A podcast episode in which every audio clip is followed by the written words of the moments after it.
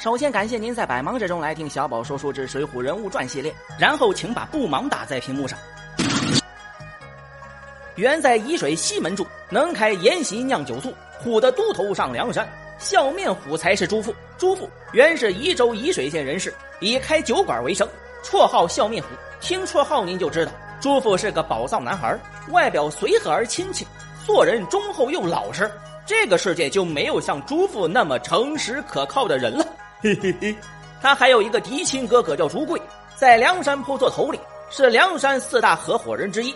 可是朱富为什么不上梁山呢？因为哥俩的追求不一样。您看名字，朱贵求的是贵，贵就得有权利。权力的本质是什么？就是管人，管的人越多，权力也就越大。朱贵为了自己的前途而选择当土匪了。朱富求的是财。王伦时期的梁山是真穷，全靠柴进资助。朱富上梁山，那才叫肉包子打狗，有去无回。他那点财产都得充公。再说兄弟俩也不能全当土匪呀。总得有一个传宗接代吧，这个光荣而神圣的使命就落到了朱富身上。朱富果然不负众望，书中说他有老小，意思就是他有老婆，甚至还有孩子。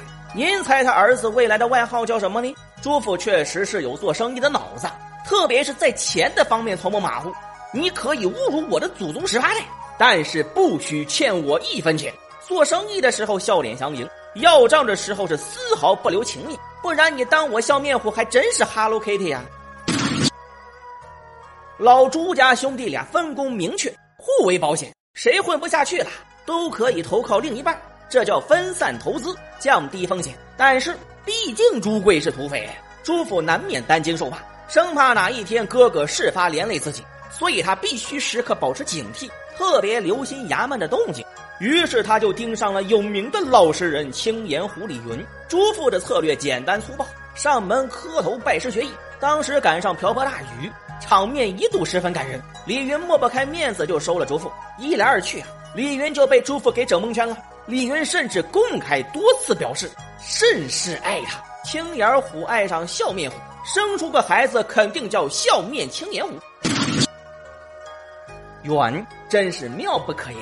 李逵下山接母上山，上山遇上下山虎，下山虎吃了李逵娘，李逵打死山上虎，下山李逵成了打虎英雄，打虎英雄又成了山上的土匪。这个时候矛盾就来了，青岩虎李云要押解李逵回衙门，而朱贵要保护李逵的安全。朱府毫无疑问的肯定要帮亲哥哥呀，他亲自制定了解救李逵行动纲要，今晚煮了三二十斤肉，将数十瓶酒，把肉大块切了。却将些蒙汗药拌在里面，我两个五更带数个火家挑着，去半路里僻静处等候他解来时，只做与他把酒喝席，将众人都麻烦了，却放李逵。嘿嘿嘿，整个计划就是一个低配版的智取生辰纲。您是不是觉得朱富坑李云不地道啊？换个角度，如果你有朱富这样一个弟弟，是不是就十分幸福了？这是多好的弟弟，心中只有哥哥。再说了。人家朱富也没有完全忘记师傅，麻烦众人后，李逵杀人泄愤，说话间就要宰了李云。关键时刻是朱富拦住，不要害他，他是我的师傅，为人最好。杀人后啊，按理说应该赶紧逃走，可是朱富还要等上一等。我想他日前教我的恩义，切是为人忠直。等他赶来，就请他一发上山入伙，也是我的恩义。免得叫回县去吃苦。没有朱富劝说李云上梁山，后面李云怎么会成长为一名出色的包工头呢？朱父这种不为自己专门坑人的笑面虎精神，不值得感动吗？上山之后，朱富是朱贵的兄弟，就被晁盖拉拢到自己的麾下，然后朱富就被分派配合穆春管收山寨钱粮。山寨钱粮是个很重要的位置，明显就是朝天王对穆春不放心。既然对穆春不放心，为什么又让他主管钱粮呢？因为穆春是带资上山，人家除了对宋江的一颗真心，还实打实的花钱了。对于朱富的任命，可见这个时候晁盖还是有些话语权的。等到灭了祝家庄，李应上山，朱富就被安排和宋清一起负责提调宴席，这明显就是降职。从财务部被调到餐饮部，谁都不乐意啊！而且这个活真是累。攻破祝家庄后，梁山陡然而富。每日轮流一位头领做筵席庆贺，每天一个头领干啥呀？就是负责点菜的。今天有人要吃山西菜，要酸；第二天就有人要吃四川菜，要辣辣。这背后操持的都是朱父。朱父那么好的脾气，也被整得天天骂娘。至于宋晴嘛，人家是老大的弟弟，说给你打个下手，你还真就当真啦。所以提掉宴席这事儿，都是朱父一个人忙前忙后。川鲁淮豫、湘浙闽粤各大菜系轮番上场，那段时间里，梁山好汉都富态了不少，朱父反倒是瘦了不少。晁盖死后，宋江上台安排酒宴的肥差啊，全权交给宋清负责。让朱父去监造酒宿，从餐饮部门直接调去了生产一线了。朱父在梁山的官是越当越小。从梁山需要造醋这一点，看来喜欢吃山西菜的朋友还真不少。其实这也好理解的，因为酒要是造不好，就全不成醋了。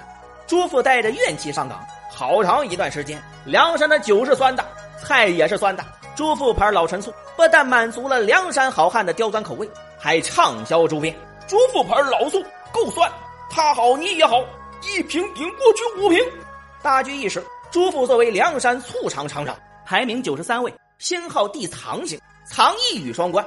一是说朱父是个宝藏男孩，干啥啥行；二是说朱父藏了不少钱。对了，您别看是九十三位，可是在师傅李云的前边，这得多尴尬呀！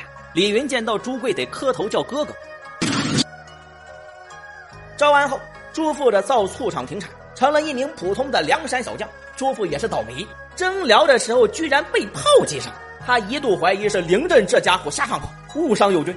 不过受伤也好，朱父更可以心安理得的打酱油了。纠正一下，人家不叫打酱油，叫打醋，一直打到征方腊，眼瞅着就能成功吃鸡了。可是打下杭州后，朱贵感染了瘟疫，宋江留下朱父和穆春一起照看病号。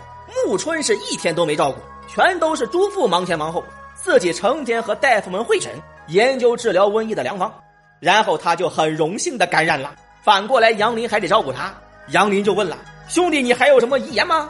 朱父用尽全身的力气，微微一笑，嘿嘿嘿，总结朱父的一生：杀过人，骗过宝，开过酒店，打过劫，算过账，炒过菜，能造酒来，能造醋，当过大夫，挨过炸。空闲时间，他还娶个媳妇儿，生了娃。梁山上有谁像他那样多才多艺？他的一生真是丰富多彩的很，真他娘的是个多面手。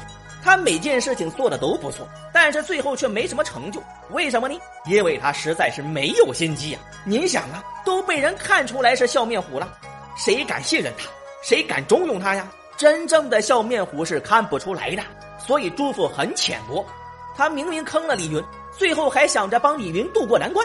换做宋江，您猜他会怎么做？朱父是地藏星。人人都看出来他藏了小心思了，人人都防着他了，他还能有什么前途呢？最后呢，感谢您的捧场，如果喜欢，请转发、留言、点赞。